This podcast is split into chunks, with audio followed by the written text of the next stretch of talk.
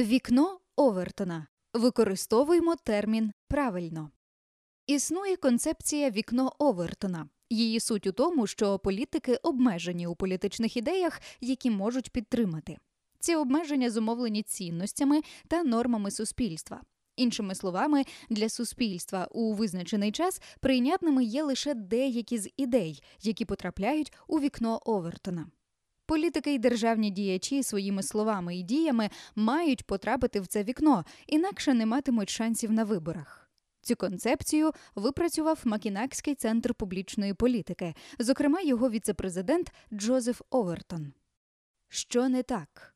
Багато людей хибно вважають вікно Овертона технологією зміни суспільного уявлення про якусь ідею, інструментом маніпулювання масами. Але вікно це не спосіб впливу на погляди суспільства, а радше опис поглядів суспільства в певний момент. Чому ж виникло неправильне розуміння? У 2010 році телеведучий Глен Бек видав книжку Вікно Овертона. Це фантастичний роман, який розповідає про таємну змову щодо скасування Конституції США і проштовхування цієї ідеї через вікно Овертона. Книга стала популярною, і її почали обговорювати по обидва боки Атлантики. Далі з'явився опис п'яти кроків, за допомогою яких можна змусити суспільство прийняти будь-яку ідею. У своїй статті автор опису Джо Картер не приховує, що ця технологія його інтерпретація.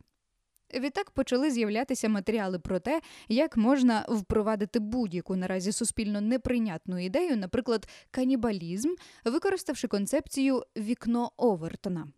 Президент Макінакського центру Джозеф Лемен писав: багато хто думає, що політики рухають вікно, але це трапляється вкрай рідко. Політики не визначають, що є політично прийнятним. Найчастіше вікно рухається під впливом складнішого та динамічнішого явища, яке важко контролювати з висоти повільної еволюції суспільних цінностей і норм.